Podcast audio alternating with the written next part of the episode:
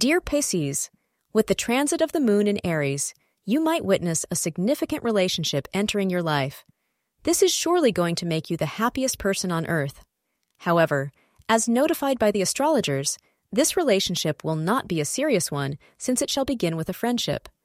This special person will be the finest guidance for you in every step of your life. We recommend that you take things slow and not make any decisions in relationship matters. Between 2, 3 p.m. is your luckiest hour, and the lucky color is green today.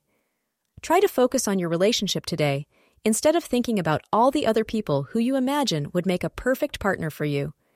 You have a tendency to look for a fairy tale romance. Your relationship will suffer if you constantly compare your partner to other people. Remember, we all have flaws and we all make mistakes. In reality, you need a loving partner, not a mythical superhero. Thank you for being part of today's horoscope forecast. Your feedback is important for us to improve and provide better insights. If you found our show helpful, please consider rate it your support helps us to continue creating valuable content. Thank you for being here and see you tomorrow.